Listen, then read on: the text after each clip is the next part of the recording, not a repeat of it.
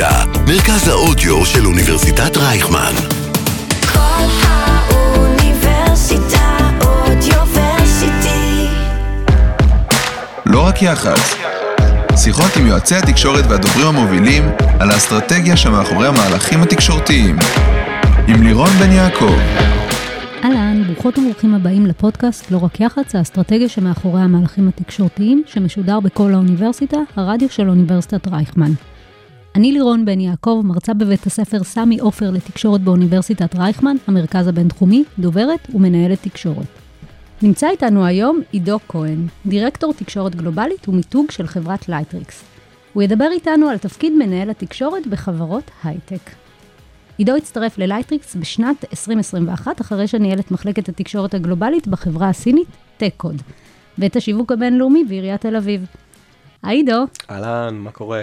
בסדר גמור, בוא נתחיל בהתחלה. יאללה.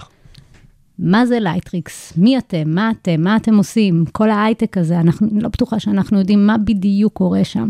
אז אני אנסה להסביר גם על לייטריקס, אולי טיפה גם על ההייטק באיזושהי צורה. אה, לייטריקס הוקמה ב-2013 עם הרעיון הזה של בעצם לקחת את המוצרים הסופר כבדים האלה של אה, אדובי, אה, תוכנות אה, עיבוד תמונה ועריכת וידאו, ובעצם להנגיש אותם במובייל. מה זה אדובי?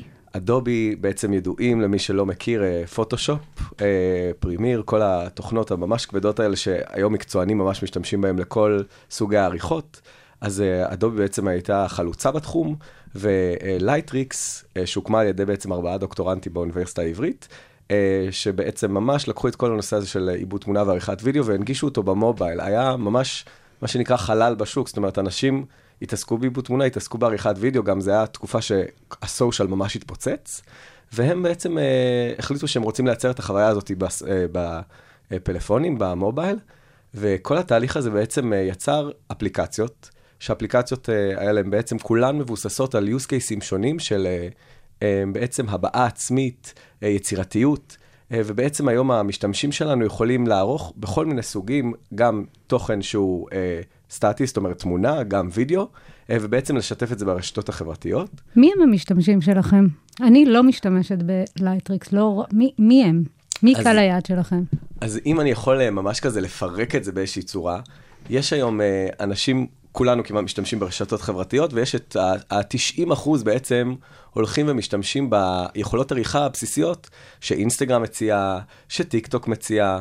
אה, בעצם אני מדבר על ה editor שנמצא, בעצם אני רוצה להעלות תמונה, אני עורך טיפה saturation, טיפה לא יודע מה, כל מיני דברים שאנשים בוא, יכולים- אני נראית הרבה יותר טוב אחרי כמה סליידים של... אה, אה, כולנו, מה זה? אבל אני יכול להגיד שבעצם ה-90% בעצם זה מספיק בשבילם, ויש לנו בעצם עוד אה, 9% שאנחנו מסתכלים עליו שרוצה טיפה יותר. הוא יותר adapting לטכנולוגיות ורוצה לעשות אה, עריכות יותר מורכבות, ואנחנו בעצם... מי הם? מה זה, משפיענים? זה בארץ? זה בחו"ל? אז אני יכול להגיד למה שאני ארצה... תשכנע אותי, כאילו, להשתמש בלייטריקס. לשכנע, למכור. לא, אה, אני, אני ארצה להשתמש בלייטריקס? חד משמעית. אני קהל היעד שלך? אה, אני חושב שגם את. אני חושב ש... שוב, אני יכול לתחום את זה בגילאים, אבל אני יכול להגיד לא לך... גילאים, אני מדברת על... אה, בוא, בוא לא ניכנס לא לגילאים. ניכנס לגילאים. לא, אבל אני מדברת מבחינת אה, צרכים. אני חושב שכל בן אדם שמשתמש ברשתות החברתיות אה, בצורה כזו או אחרת, או נהנה מעריכה של תוכן ויזואלי, יכול למצוא את המענה שלו באפליקציות של לייטריקס. אה, הנושא של יצירתיות, לדעתי, הוא ממש לא מוגבל, לא בגיל, לא בגיאוגרפיה, והמשתמשים שלנו בעצם אה, מכל העולם, יש לנו אה, מעל... אה, 30 מיליון משתמשים פעילים. אה, יש לנו 5.2 מיליון משתמשים שהם subscribe, שמשתמשים בעצם ב subscription, זאת אומרת, הם משלמים על זה באופן פעיל. אה, אני אולי אפילו אנצל את ההזדמנות ואספר שלייטריקס היא בעצם חברה לאפל, ממש עם ההקמה שלה, והיא זאתי שביססה את מודל ה subscription במובייל. זאת אומרת, היום, כשאנחנו משלמים על אפליקציות באופן חודשי, זה מודל של לייטריקס ואפל עבדו עליו ביחד. אז היא ממש הייתה חלוצה גם בתחום עריכת הוידאו, אבל היא גם, אה, מה שנקרא, פרצה את הדרך לחברות אחרות, כי בעצם בזמנו לייטריקס הבינה שיש איזושהי תקרת זכוכית לכמות המשתמשים שיכולה להגיע אליהם, והמודל הזה של subscription אפשר להרוויח עוד כסף. דיברת על 30 מיליון משתמשים? משו... ב- כן, גלובלית. איפה? הם בכל העולם. אני יכול להגיד שהקהל המרכזי שלנו בארצות הברית, ולשם אנחנו בעצם, כשאנחנו מדברים יותר על הנושא השיווקי, זאת אומרת, ה-target audience, אנחנו ממש מתכוונים לארצות הברית, אבל יש לנו משתמשים, יש לנו המון משתמשים גם פה בישראל. זאת אומרת, ישראל, אולי שווה לדבר על זה ב- בשאלה נוספת, כן? אבל אני חושב שהיא... היא שוק שאנחנו מתעסקים בו הרבה יותר מעולמות של אה, מעסיק, של חברה, אה, זאת אומרת, אנחנו נהנים מזה שאנשים מכירים את המוצרים, אבל הקהל יעד העיקרי שלנו בארצות הברית. התייחסת בהתחלה אה, לזה שהמייסדים מהאוניברסיטה העברית, גם אתה למדת שם. נכון. ספר לנו קצת על הרקע שלך, מאיפה באת ואיך הגעת לחברה שבעצם עיקר היח"צ שלה והתקשורת היא בחו"ל. אז אני, אה, וואו, אני לא יודע כמה ללכת אחורה, אני חושב שאפילו אם אני אלך מאוד מאוד אחורה, כשהייתי ילד, אוקיי, בגיל אה, 14, אבא שלי עבד בדרום קוריאה. אה, הוא עבד שם כמעט 16 שנה, אה, וההורים שלי היו שולחים אותנו למחנות קיץ בינלאומיים. אה, וזה ממש פתח לי את העיניים, זאת אומרת, מבחינה... הוא עבד שם, כל המשפחה הייתה איתו שם? אז לא, הוא- הוא נסע וכאילו, ניסינו גם, יש תקופה, אה, אבל אני יכול להגיד שכאילו ההורים שלנו היו שולחים אותנו לתנועת נוער גלובלית שקראו לה CASV, אה, Children International Summer Villages, שאתה בתור ילד נוסע ואתה נמצא בחדר, אה, אתה מצרי, נורבגי, ברזילאי, וזה משהו שממש פתח אותי לכל נושא התרבויות, ו- וממש הצלחתי כזה, אה, אני חושב שזה ממש פתח לי השקפה גלובלית. אה, וכשהתחלתי בעצם ללמוד באוניברסיטה העברית, אה, הבנתי שאני רוצה נורא להתעסק בתחום הזה של מדעי המדינה, תקשורת, זה דברים שנורא נורא עניינו אותי. ובעצם, עם הלימודים שלי, הייתי באיזשהו, הייתי חבר בארגון הסברה בשם Stand With Us. אה, עשיתי את זה כחלק מהלימודים שלי, וגם שם התפקיד הראשון שלי, כביכול ה-real job שלי, היה אה, כדובר של Stand With Us, אה, ממש עם סוף הלימודים, המון משלחות, המון הסברה. אה, ומשם התגלגלתי, ישר רציתי, ההייטק תמיד קרץ לי, עברתי לחברה בשם זיקית. זיקית היא בעצם חברה שלוקחת תמונה דו-מימדית ומאפשרת לך להלביש עליה איזה בגד שאתה רוצה באינטרנט. זאת אומרת שאת יכולה להיכנס לאתר של זרה, להעלות אה, תמונה באפליקציה ולמדוד הכל בהדמיה מלאה. אה, חלום. עם הגוף שלי, עם המידות עם שלי. הגוף שלך, עם המידות שלך, מדהים. מותאם אלייך אישית. אה, זיקית נמכרה לוולמארט, שזה גם מהמם. משם המשכתי לעיריית תל אביב, זאת אומרת, הייתי בעצם עיר עולם, שזו איפה יחידה. ההייטק בעיריית תל אביב? אנחנו, אני חושב שיש אה, אה, מה שנקרא glimpse של כל מיני דברים של הייטק, אבל יש המון גלובליות, שזה היה מאוד כיף, וגם ה- ההתעסקות בתל אביב כ, כמוצר זה משהו שהוא, שהוא מרגש ומהנה. אה, ומשם בעצם המשכתי לטק-קוד, אה, טק-קוד זה בעצם אקסלרטור סיני, שהיה לו סניפים בכל העולם, האמת היא שהוא נסגר עם הקורונה, שזה קצת אה, עצוב, אבל אה, אני מניח שזה... אבל זה פתח לך הזדמנויות נוספות. פתח הזדמנויות אה, נוספות, והאמת היא שככה בעצם הגעתי ללייטריקס, זאת אומרת, לייטריקס, הסיפור המעניין שלי ושל לייטריקס זה שאני משתמש באפליקציות, ואני כל הזמן אמרתי, היה לי חבר שהראה לי את האפליקציה, הוא עבד בחברה, ואמרתי לו, שומע, אתה חייב להכניס אותי לשם. כאילו, וזה מצחיק, כי היום ל-Chief Product Officer יש את המספר שלי, מאז עוד כאילו חמש שנים לפני שעבדתי בחברה, שכתוב אה, עידו כהן Power User. אז אה, זה כזה מין סגירת מעגל בשבילי לעבוד היום בלייטריקס. שנת 2021 הייתה חלומית חלומית. להייטק. גיוסי ענק אקזיטים, מאבקים על עובדים, קראנו על זה all over. וכמובן התנאים, תנאים מאוד מאוד מפנקים, אתה עוד מעט תספר לנו מי אחראי על המטבח שלכם. בחודשים האחרונים התמונה קצת שונה. קראתי לא מזמן כותרת שפיטרתם 80 עובדים, ואתם לא היוניקורן היחיד שמקצץ במשרות. איפה זה פוגש אותך כמנהל התקשורת? זה פוגש אותך כמנהל תקשורת. אותך. אותי. אמ, אני אגיד ככה, אני חושב שמדובר באירוע לא פשוט, ואני חושב שאנשים אה, לא מבינים שכשיש כל כך אה, שינויים כאלה גדולים, אתה בתור מנהל תקשורת, זה גם משהו שאתה לא יכול לצפות, וזה גם משהו שאתה, יש המון המון אלמנטים שאתה רוצה לקחת בחשבון. אתה רוצה לקחת בחשבון אה, את האופן שבו החברה נתפסת, אתה רוצה לקחת בחשבון מן הסתם את האסטרטגיה הכללית של החברה, אבל בראש ובראשונה בסיטואציה כזאת שנוגעת כל כך בבני אדם, אתה רוצה לקחת את העובדים בחשבון. וזה משהו שכאילו, אני חושב שכשאנחנו נמצאים בעולם של תקשורת ויש המון עניין של storytelling, נרטיבים, כשיש סיטואציה כזאת, אתה הרבה יותר נכנס למקום של, יש כאן אנשים, יש להם פרנסה, ואתה רוצה לכבד את, את אותם, גם את אלה שנשארים איתך ואתה accountable למספר לא מבוטל של עובדים, וגם לאלה שלצערך אתה נאלץ להיפרד מהם. אז מהמקום של התקשורתי, לי היה מאוד מאוד חשוב, א', לעבוד נורא מסודר. זאת אומרת, לעבוד בצורה מסודרת, שהמצב לא יכתיב לי את הקצב, אלא אני אוכל באיזושהי צורה אה, לעבוד בצורה נהירה וברורה ולהעביר את המסרים בצורה ברורה. אה, וגם כל הזמן להיות, אני נורא שמח שגם ההנהלה נורא גיבתה את זה אצלנו, שהעובדים היו הדבר הראשון ששמנו אה, בקבלת החלטות, זאת אומרת. זאת אומרת, בהנהלה אה, כן מקבלים החלטה שצריך להיפרד מחלק מהעובדים. אתה נמצא בישיבה הזו. האמת, אני ממש אספר כזה, אני הייתי בניו יורק, הייתי בנסיעת עבודה, והעלו אותי בשיחת זום, ואמרו לי שאני נדרש לחזור לארץ בעצם, לעזור תקשורתית לנהל את הדבר הזה. אה, אני חושב ש... תראי, אין, אין לי איך to sugarcoat anything, כאילו אני באמת רוצה כזה להגיד, זה, זה פשוט מצב לא פשוט. אני לא חושב שאף חברה רוצה אה, להגיע לש, למצב שיש, אה, את יודעת, האינפלציה, או, או כאילו כל מיני דברים שהמיתון, כל מיני דברים שהם לא בשליטה, ואתה רוצה להיערך לזה, שוב, כי אתה רוצה להיות accountable גם לעובדים שנשארים וגם לעובדים שאתה נאלץ להיפרד מהם. ובעצם אני חושב שהדבר שלי היה הכי חשוב בתוך הדבר הזה, שכמובן ציינתי של לעבוד מסודר, אבל אנחנו החלטנו להוציא הודעה לעיתונות על, על המהלך. זאת אומרת, אני חושב שהסיבה שאולי ראית את הכתבות זה כי הוצאנו הודעה. יש חברות שכאילו זה מגיע בשמועה, ויש איזושהי דליפה, או כל מיני דברים כאלה. אה, לי מתוך המקום הזה, שרציתי אה, שהמידע יהיה ברור, שהמספרים יהיו מדויקים, שיוכלו לשאול את השאלות ונקיים את הדיון שצריך לקיים, אה, החלטנו להוציא הודעה מסודרת. אה, אני מקווה ש... כאילו, אני יכול להגיד לך אולי הדבר הכי אה, מנחם בתוך הדבר הזה, זה שהעיתונאים שעבדנו איתם, אמרו לנו שזה ממש, אה, אה, כאילו מורידים בפנינו את הכובע, שהוצאנו הודעה, שזה לא הם היו צריכים לעשות עם ככה. איזה עיתונאים אתה עובד? אנחנו, שוב, אני מחלק אה, ארץ וחו"ל, כן? אבל פה בארץ יש לנו מן הסתם את רוב העיתונאי טכנולוגיה וכלכלה, שאנחנו עובדים איתם.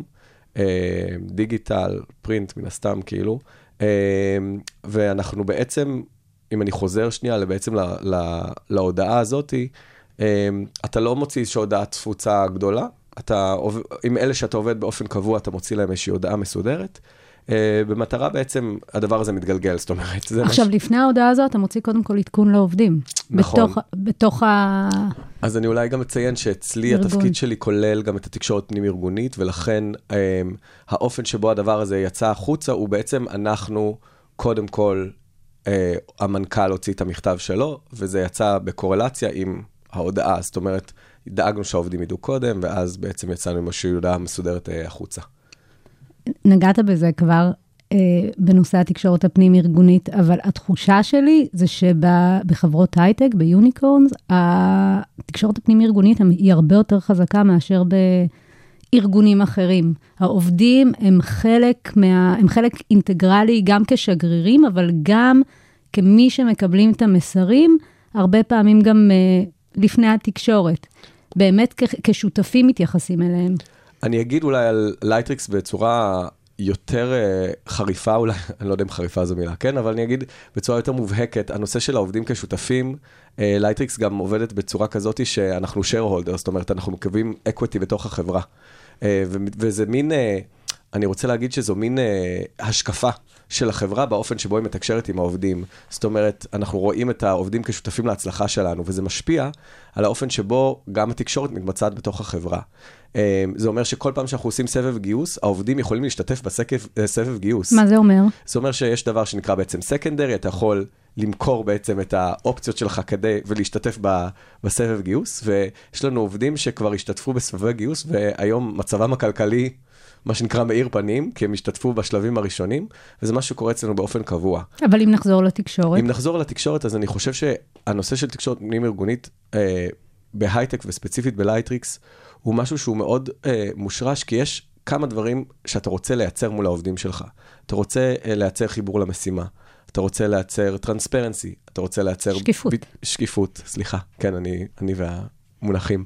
Uh, אתה רוצה לייצר, uh, אתה רוצה גם לייצר תקשורת דו-כיוונית. זאת אומרת, אתה רוצה להבין מה עובר בשטח. יש החלטות לא פשוטות שההנהלה מקבלת, והן לא נעשות בוואקום. זאת אומרת, אם הן נעשות בצורה אחת או אחרת, הן תמיד לוקחות בחשבון את העובד, uh, ולכן יש המון המון חשיבות ל... אולי אני אדבר שנייה אפילו גם על, ה, על האופן שבו הדיסציפלינה של תקשורת פנים ארגונית בתוך חברות הייטק, יש המון עניין של לייצר תדירות קבועה וקצב קבוע. זאת אומרת, אתה רוצה ללמד את העובד את האופן שבו אתה מתקשר איתו, מתי ואיך, כדי לייצר היררכיה במסרים. זאת אומרת, מתי הוא מקבל איזושהי הודעה אישית מהמנכ"ל, מתי הוא מקבל הודעה מהמנהל שלו. יש המון המון עניין של לייצר ערוצי תקשורת שהם בתדירות מסוימת, בסדר מסוים, כי זה ממש... חלק ממה שמאפשר לחברה לנוע קדימה בצורה מסודרת. ואתה יודע בוודאות שהעובדות קוראות את זה? שהעובדים קוראים את זה?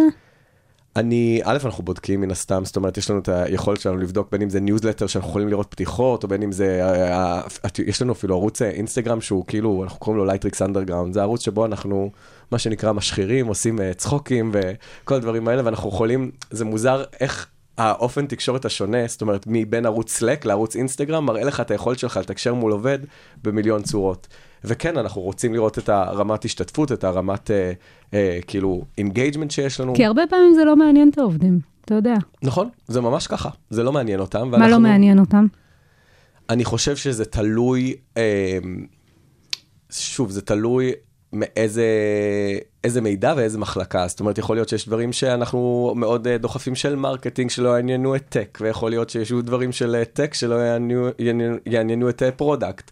זה כזה מין דבר שצריך לקחת בחשבון, שאתה עובד בחברה שחברות הייטק, במיוחד חברה בסדר גודל שלנו עם 650 עובדים, יש סגמנטים של עובדים. יש את הוותיקים, יש את החדשים, יש את המחלקות השונות, אה, יש אנשים שהצטרפו בקורונה ויש אנשים שהצטרפו ממש עכשיו. אתה צריך לדעת לנסות לדבר לכולם.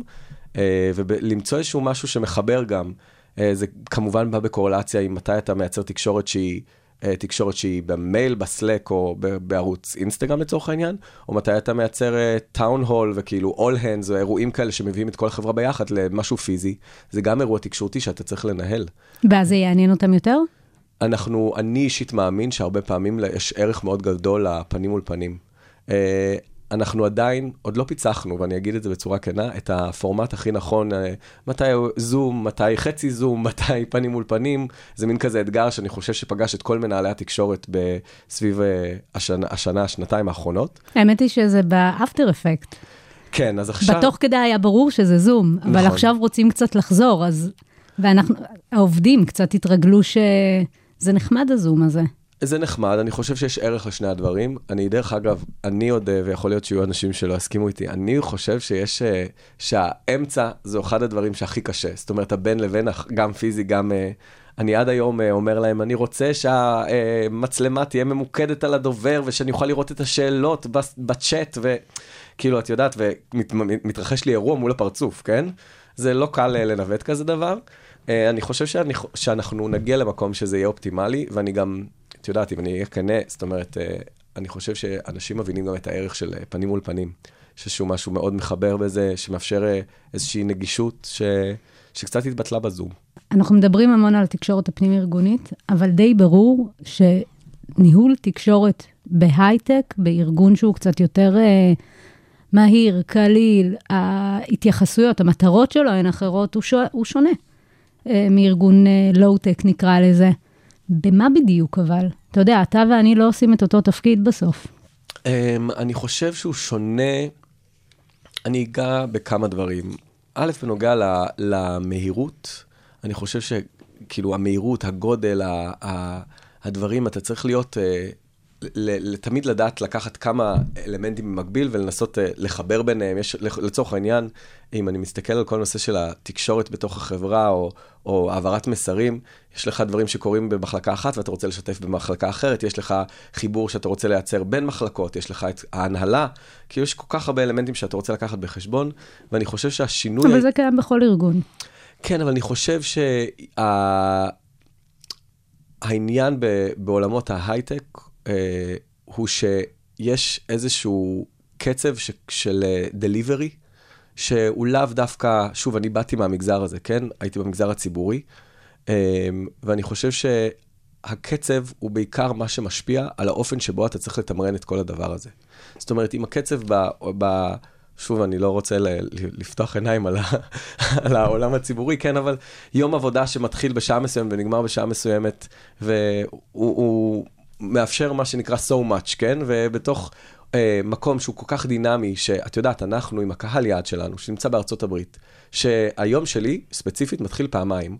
הוא מתחיל ב-9 בבוקר, והוא מתחיל ב-4, שוב. כי ארצות הברית מתחברים, והמרוץ אה, מתחיל מחדש, ואנחנו חברה גלובלית עם סניפים בלונדון, אה, בארצות הברית, בסין.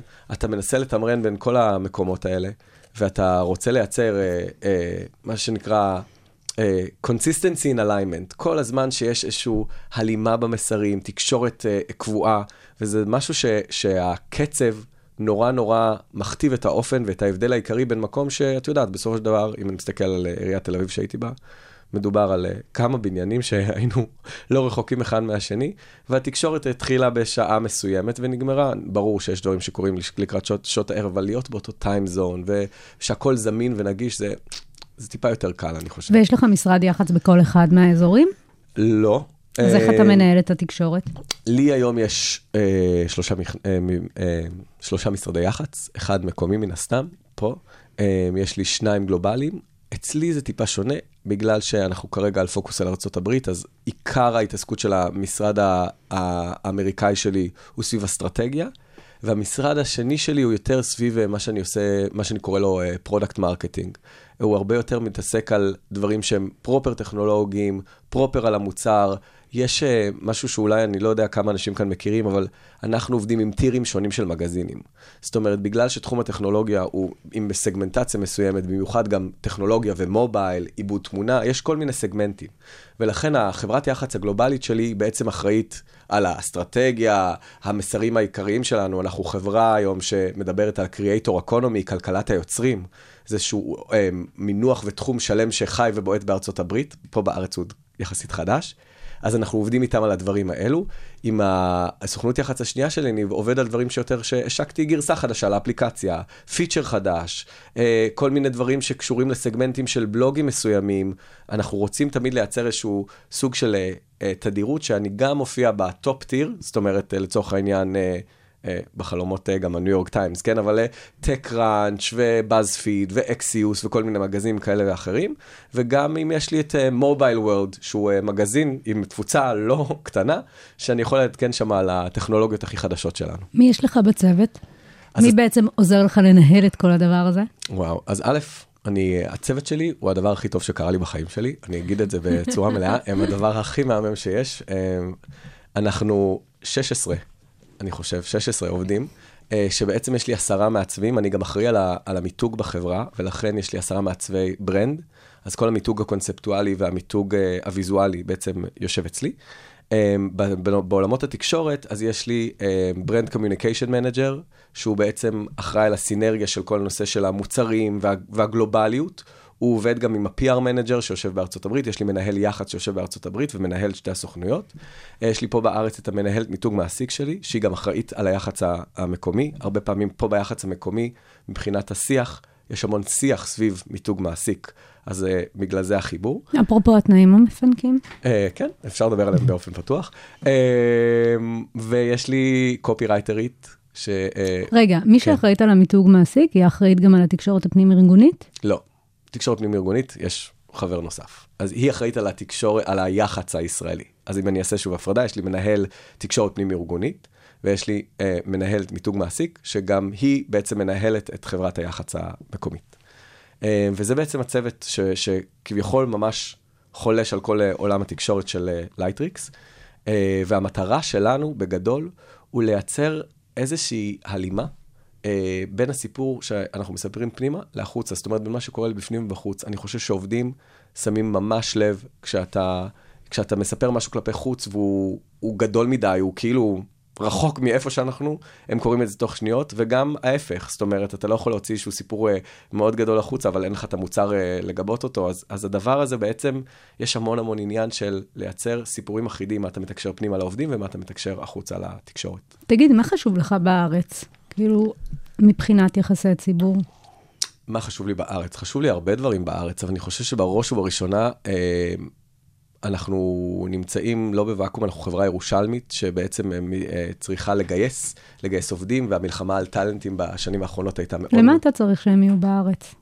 מה זאת אומרת? למה אתה צריך שהעובדים שלך יהיו מישראל? יש סוגים שונים של אה, אה, תחומים שבהם העובדים, לי ספציפית, אה, רוב העובדים שלי יוכלו גם להיות אה, בצורה כזו או אחרת אה, גלובליים, כן? אני חושב אבל שיש כאן המון עניין של הפיתוח ועבודה על המוצר, שדורשים את הסינכרון המ- המקומי הזה, וכאן, זאת אומרת, אתה רוצה...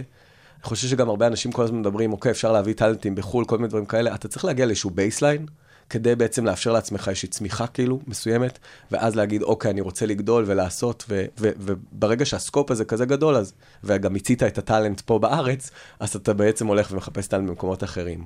אבל אם חוזר לשאלה שלך, לי חשוב אה, גם למשוך את הטאלנט הזה, זאת אומרת, להיות אה, אה, מה שנקרא employer of choice, שאנשים ירצו, יכירו.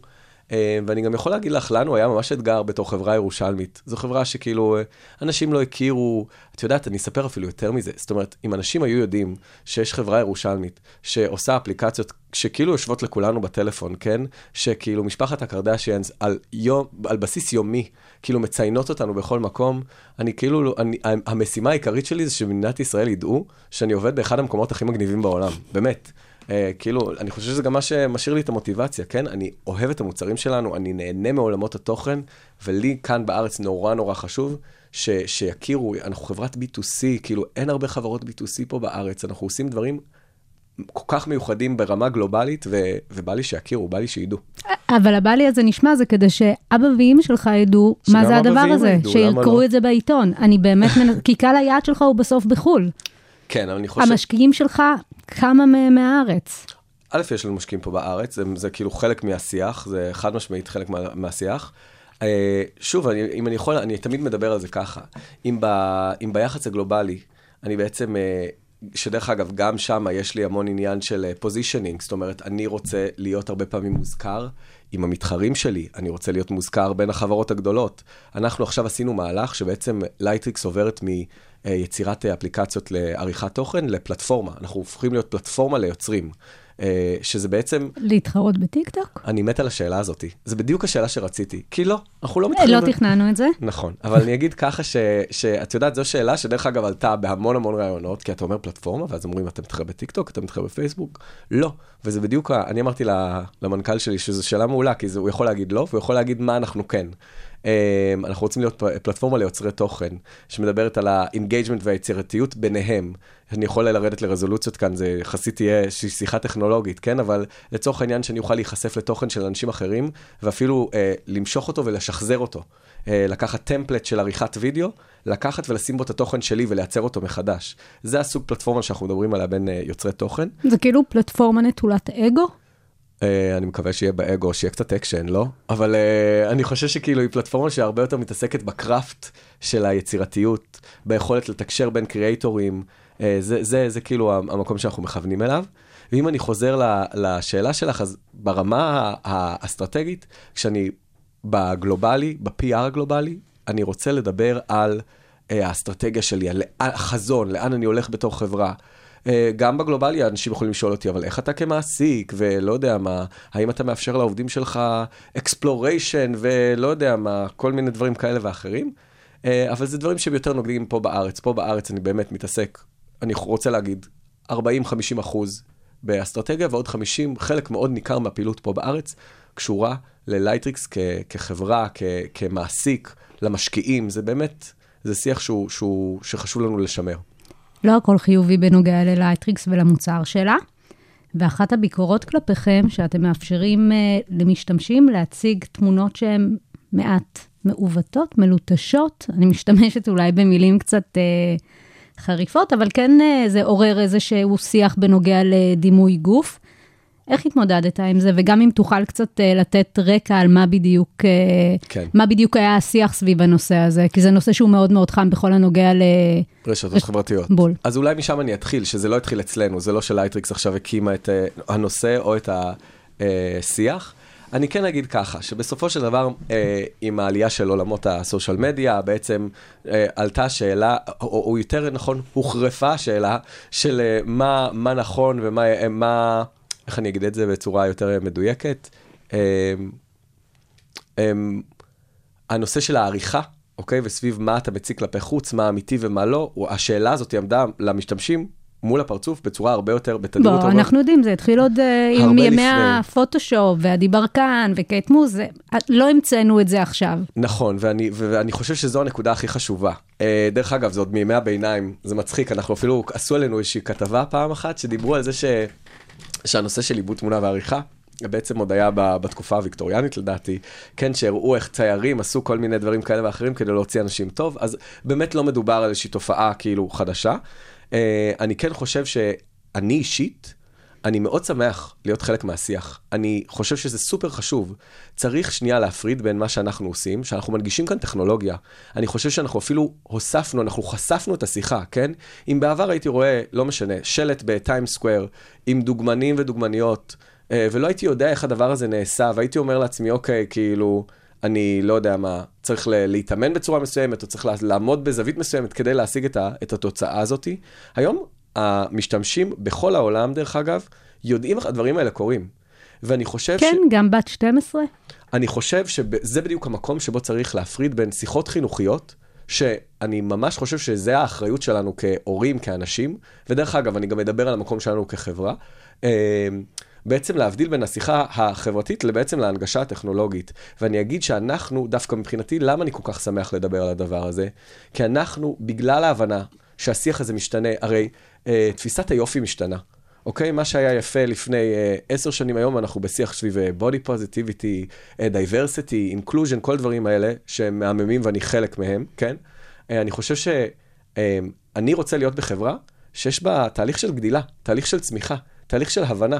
והיום הסושיאל שלנו, המודעות שלנו, מדברים דברים אחרים לחלוטין ממה שכביכול ה-use cases האלה שמדברים עליהם, של אה, מותניים, אה, הצהרות, או כל מיני דברים כאלה, שאנחנו היום הרבה יותר מנסים לה... ל... ל... אני גם חושב שיש כאן עניין של להראות את, ה... את הטווח שהוא מעבר לשימושים הכל כך צרים האלה. אתה יכול לעשות דברים כל כך מיוחדים מהאפליקציות העריכה האלה. אתה יכול אה, לצבוע את השיער שלך, אתה יכול להחליף בגדים, אתה יכול לשנות את הרקע, אתה יכול לייצר אומנות, ממש אומנות. ואני חושב שאם אני אוסיף לזה עוד אלמנט אחד, יש גם עניין to קצת uh, to own it, כאילו ליהנות מזה. היום יש אנשים שהם בוחרים לערוך, ואם אני יכול להגיד שזה קצת אה, cancel culture על cancel culture, כן? זאת אומרת, אני רוצה להציג את עצמי אונליין בצורה שאני רוצה, תהנה. אנחנו ננגיש לך את הטכנולוגיה, תהיה חלק מזה. זה לא מבטל את השיחות החינוכיות, זה לא מבטל את השיח, להפך, אנחנו חלק ממנו. אבל אנחנו גם רוצים לאפשר לאנשים לה, לה, לה, ליהנות ולהציג את עצמם בצורה הזאת. ורק תרשי לי להוסיף עוד דבר אחד לגבי הדבר הזה, שהוא לדעתי נורא נורא חשוב. יש אוכלוסיות שמבחינתם, זה כאילו, זה האופן שלהם להיראות החוצה. את יודעת, המוצר שלנו, Facetune, הוא חזק נניח מאוד מאוד ב... אצל drag queens, אוקיי? ככה הן חוגגות את עצמן, ככה הן רוצות להציג את עצמן, הן רוצות ממש לחגוג את האופן שבו הן אה, אה, אה, מופיעות אונליין. אה, אה, טרנסיות וטרנסים, מבחינתם זה הדרך. ואז מה? אה, יש כאלה שלוקחים את, ה, את זה למקומות יותר אה, יצירתיים של, אני, אני אגיד אולי הדבר הכי משמעותי אצלנו, היכולות אה, מייקאפ, זאת אומרת היכולות איפור, הן מאוד מאוד גבוהות. אני יכול היום לצלם תמונה שלך עכשיו וממש להפוך... ל- ל- ל- ל- להכין אותך לחתונה, אוקיי? מבחינת כאילו ה- היכולות ועדיין. זה יצר שיח מאוד שלילי כלפיכם, לא? כלפי האפליקציה. אתה יכול לספר קצת על ה... אני לא יודעת אם משבר, אבל קצת על השיח שזה יצר ואיך התמודדת איתו? אני, אני חושב שמשבר זה משהו שהוא רגעי. אני חושב שזה המצב, ואני חי איתו אה, אה, בשלום, כי אני שוב, כי אני אגיד, אני שמח להיות בחברה שלוקחת חלק בשיח. אם היינו, אני חושב שגם ראינו הרבה דוגמאות כאלה בעולמות המיתוג, סביב חברות שכאילו ניסו אה, להפוך את אורן, או לא יודע מה, או כל מיני דברים כאלה. אנחנו, זאת אומרת, באמת, אנחנו מקשיבים ליוזרים, אנחנו מקשיבים לשיח, ובהתאם עשינו המון המון שינויים. אה, אני חושב ש... כמו מה? האנשים שאנחנו מציגים במודעות שלנו, ה-use cases שאנחנו מציגים, זאת אומרת, האפשרויות בתוך האפליקציה, אפילו ברמת המוצר, שם הדברים באים באמת לידי ביטוי. אני אגיד אולי שכדי ממש כזה לדבר על הפיל בחדר, בסופו של דבר יש שיח מאוד גדול על uh, uh, דימוי גוף, uh, והאפליקציה שלנו uh, מאפשרת יכולות עריכה, שחלק מהאנשים בוחרים גם להתעסק בגוף שלהם בתוך העריכה הזאת. Uh, אני חושב, ואני אחזור ואומר, אני חושב שהשיחות החינוכיות סביב הדבר הזה הן סופר סופר סופר חשובות.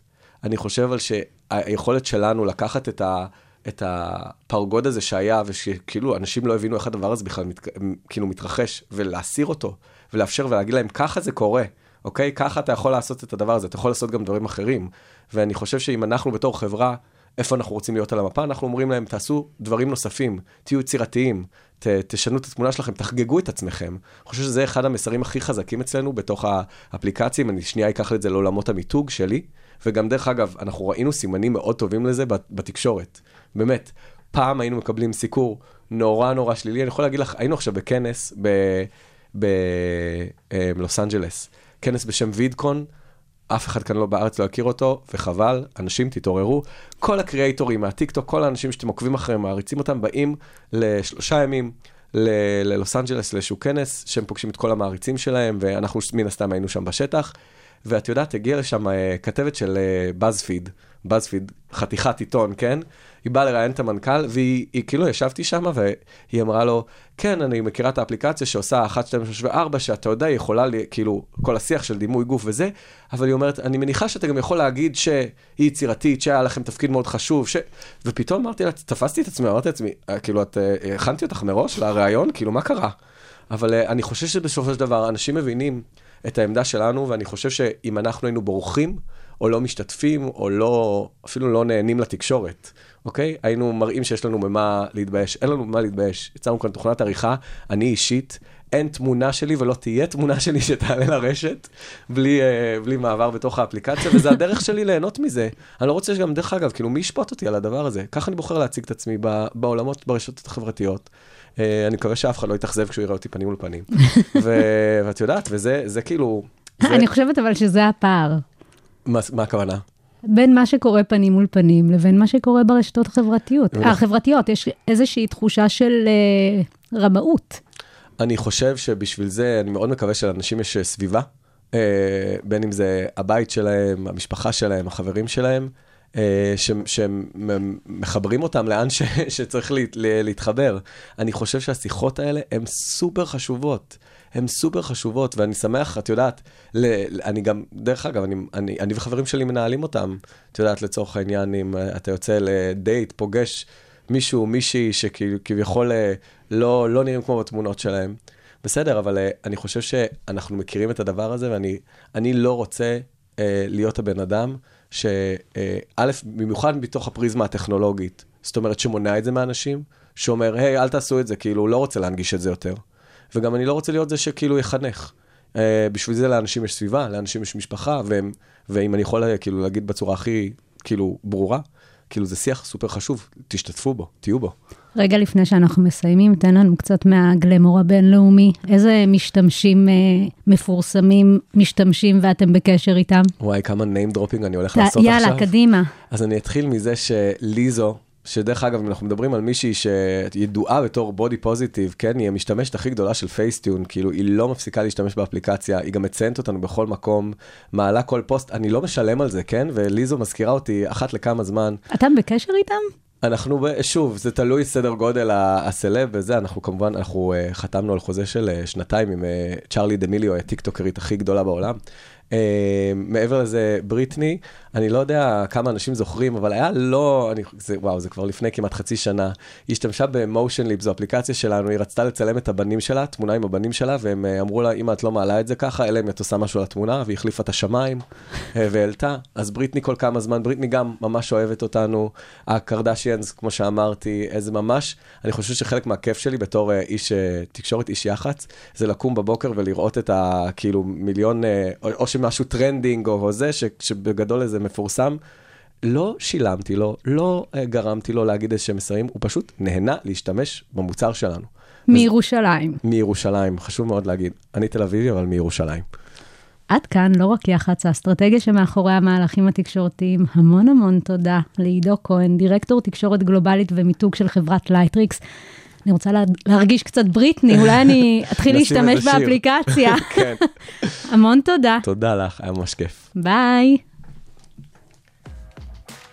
מוזמנות ומוזמנים להירשם כמנויים של הפודקאסט לא רק יח"צ. אפשר למצוא אותנו באפליקציות הפודקאסטים ספוטיפיי, אפל וגוגל, ובאתר כל האוניברסיטה של אוניברסיטת רייכמן.